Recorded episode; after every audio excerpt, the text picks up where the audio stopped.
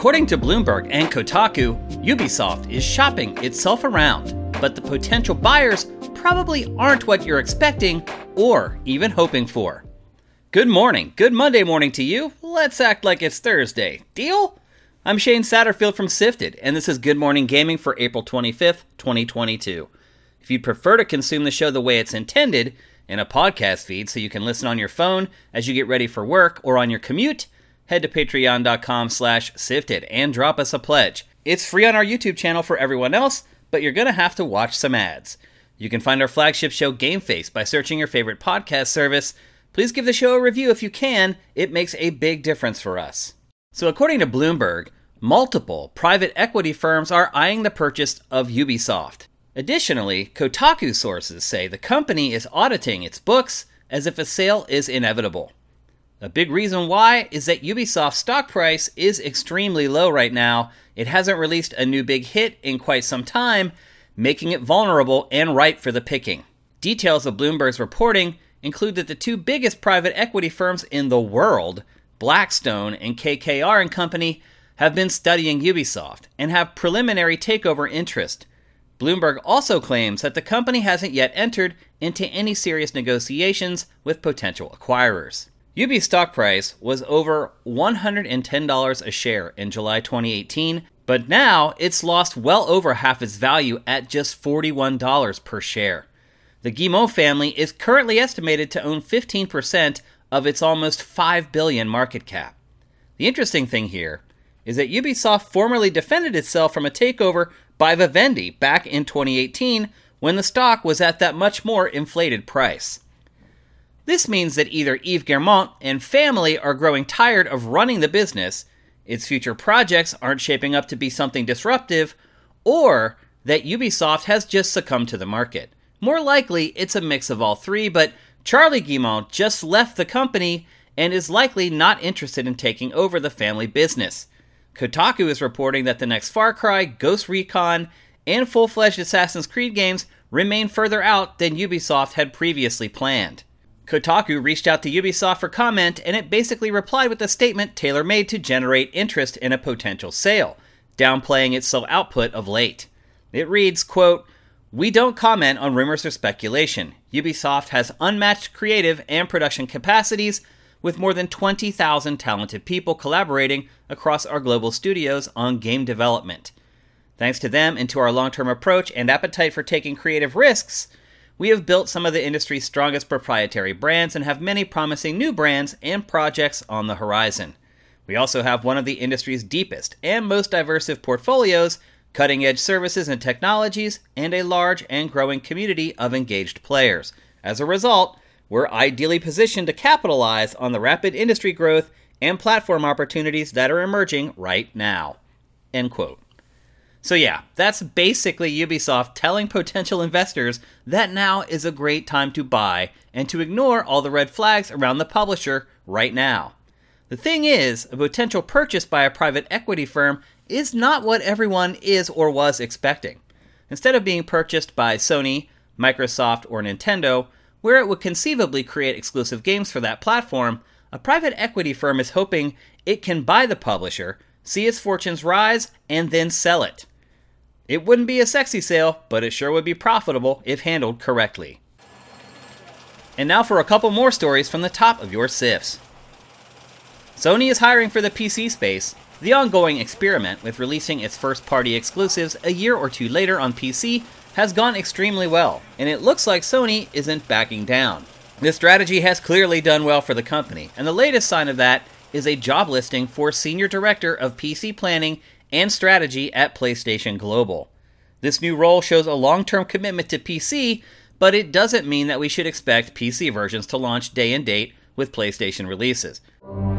There's still a lot of confusion around how PlayStation Plus's new three tier plan will work for existing PlayStation Plus subscribers, you know, people like us. This weekend, some fears were put to rest when customer service correspondence between a consumer and PlayStation emerged. According to the exchange, you can upgrade to a higher benefit plan at any time. But you'll need to pay the prorated difference between your current plan and the new plan. Essentially, PlayStation does the complicated math and charges you a fair value for your new, improved PlayStation Plus subscription. The easier, the better. We also got word this weekend that the new system will launch June 13th in the US and June 22nd in Europe. Koei Tecmo has boosted the base salary for its employees by an impressive 23%. Bandai Namco and Capcom recently made similar moves after issuing record setting financial reports. This amounts to around an extra $500 per month on average per employee. Unlike a lot of American companies that complain about unfilled jobs while refusing to increase pay, Japanese companies are creating initiatives to legitimately attract and retain staff. Alternatively, scores of American companies use their record profits to buy back stock and award bonuses to executives, while at the same time increasing the cost of their goods and services to consumers, blaming it on inflation. It's a stark difference between the two cultures. Infinity Ward's Twitter profile has seemed to hint that the announcement of the next Call of Duty is imminent. It posted what appeared to be a black banner, but when lightened, it features prolific Modern Warfare character Ghost. This would jibe with the leak stating that the new game is a reimagining of Call of Duty Modern Warfare 2. Prominent Call of Duty leaker Ralph's Valve claims that the reveal will happen April 30th. If he's correct, it's not much longer to wait. It better be great, because we're reportedly not getting a new Call of Duty in 2023 unless you count Warzone 2. Ubisoft is doing a lot more than just getting its books in order for a potential sale.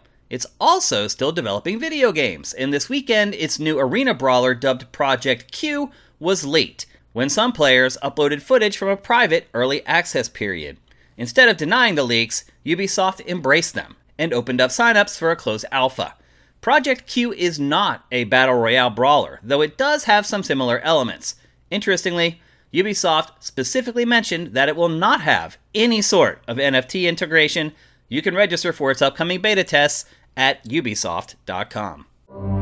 EVE Online is set to increase its monthly charge for the first time since 2004.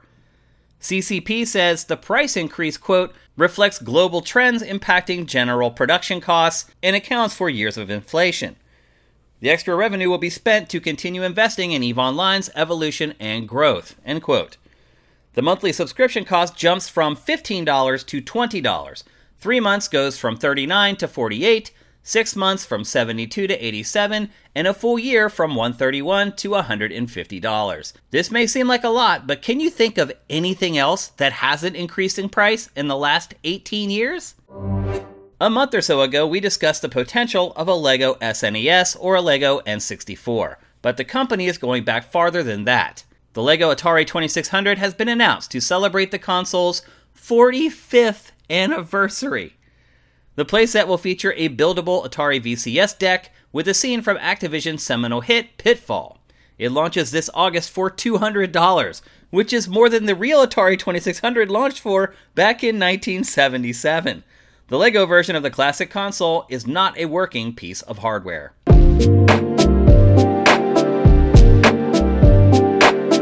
Let's take a break, and when we come back, we'll tackle today's boss fight.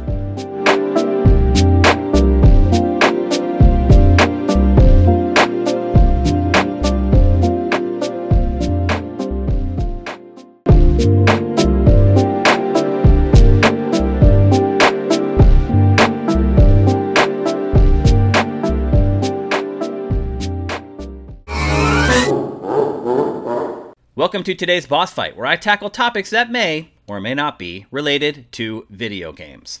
Back when I was a pre-teen, gaming and comic book IP used to be so new that I never really wondered when I'd burn out on it. But now there are hardcore enthusiasts like me around my age, and I think we might be able to ascertain a tolerance level for the same characters and universes before fatigue starts to set in. For the record, this just happened for me with Marvel. The new Thor trailer came out, and I watched it once, had very few thoughts on it, and moved on. This is insane. I have been a fan of Marvel since, I don't know, I was like seven or eight years old, maybe younger. What really hooked me on Marvel was the Secret Wars comic book series, the limited series from 1984. It was a crazy concept back then. The Beyonder grabs a huge crew of villains and heroes from the Marvel Universe. He takes them to this far flung universe planet and plops them down and just basically says, fight to the death. The Battle Royale before there was Battle Royale. It was, to my young eyes and brain, amazing. It was what I had always wanted but never realized that I wanted. It it answered so many questions of who would beat who in a fight that my friends and I had talked about for years and years. It was dramatic, it was over the top, it was full of twists and turns, and in hindsight, if you go back and read it now, it was pretty dumb. in fact, it's really insane if you go back and read it now. The twists and turns in that thing make no sense. There's very little reason for a lot of the things that happen, but I was so young and it just it is stuck with me till this day. It is still to me the most memorable comic book series that I ever read. And that's saying something because I read a lot back in the day. It also, consequently, is one of the best selling comic book series of all time. So apparently, I wasn't alone, and it wasn't just me being a kid and being overcome with the spectacle and the awe of Marvel's biggest heroes battling Marvel's biggest villains in a huge war. My little brain back then could never fathom what I ultimately got in 2019 with Endgame. If you had asked me for my wildest descriptions of what those massive skirmishes between Marvel's heroes and villains might look like in a movie, it pales in comparison to what was actually delivered. But when I finally did see it, and I was blown away by it, I'm not going to deny it, it also felt like an end to me. After living with those characters for the previous 40 years almost, I feel like I've finally reached my limit of interest. Now, to be fair, the same could be said about some of my favorite video game franchises. I do not like Mario and Zelda so much anymore because they're games set in the Mushroom Kingdom or Hyrule. I still revere them though because they present opportunities to look at video game design and gameplay in new and unique ways. Barring some new way to tell stories via film, movies simply don't have those extra elements to keep my interest. And to be fair, while Mario still stands head and shoulders above other platformers, Zelda has kind of been out Zelded by franchises like Assassin's Creed. But let's get back to what I want to talk about today, which is how I have figured out that there's a certain point in your life where you do reach a burnout point, where your, I hate to say it, where your F's to give have kind of run out. And that was what I reached when I watched this new Thor trailer. Now, look, it looks fine. It looks funny. It's weird that Thor has ended up becoming like this stand up comedian of the Marvel Universe. But look, it looks great. I like the female Thor. But I have no interest to go see that movie in a theater. None. I will be more than happy to wait however long I have to wait for it to appear on HBO Max or on Netflix or more likely on Disney Plus in today's environment. And why? I love Thor. I thought I loved Thor. Do I not love Thor now? It's not that, it's that I have had enough of Thor. I read his comics in the 80s. I've consumed so much Thor content in general. I just played Marvel's Avengers, where Thor was a huge character in that. I am just Thored the F out. And it's not just Thor.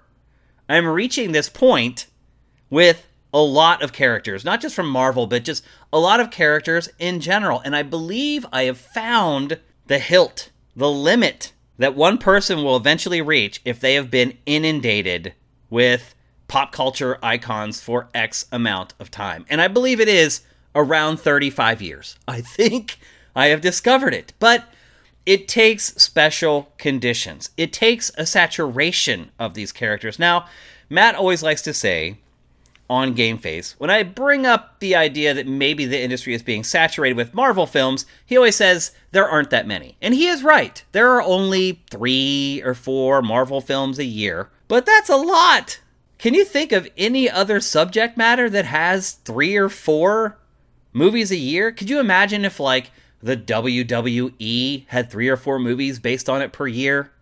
Or a professional sports league had three or four movies based upon it per year?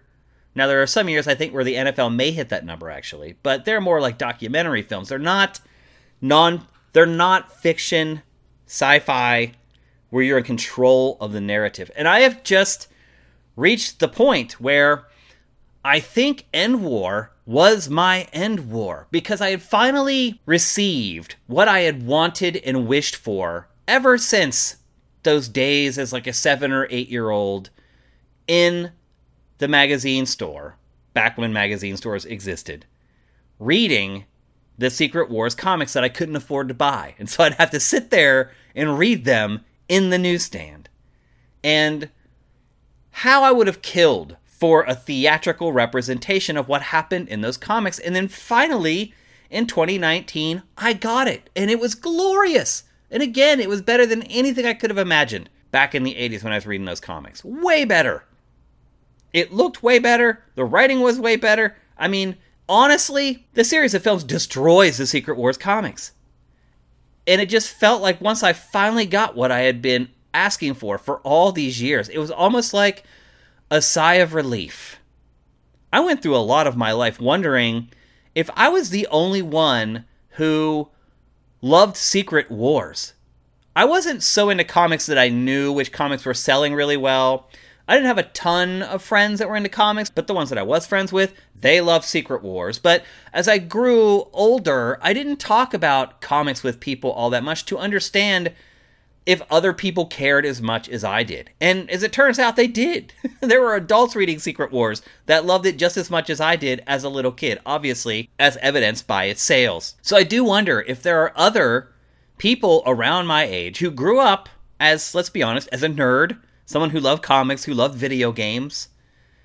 If they're like me, have they reached this breaking point with certain characters? And it is certain it's not all of them but a lot of these Marvel characters have been in I don't know how many movies now. I can't even keep track of everything that's happened with all these characters. You almost have to be a scholar on these films to remember everything that's happened between every character. I don't. And yet, still, I feel as if I've reached my burnout point. So, this is a problem that not many people have. My generation is really the first generation where something like this could actually happen. And so I understand there's a lot of people who listen to Good Morning Gaming who are much younger than me who may be sitting there right now saying, You're crazy. And what I'm telling you is that you're a lot like me, or you wouldn't be listening to this podcast. And you are going to go through the rest of your life as I have. And I'm just telling you, get ready for that 35 to 40 year benchmark because you're going to have to find yourself some new heroes.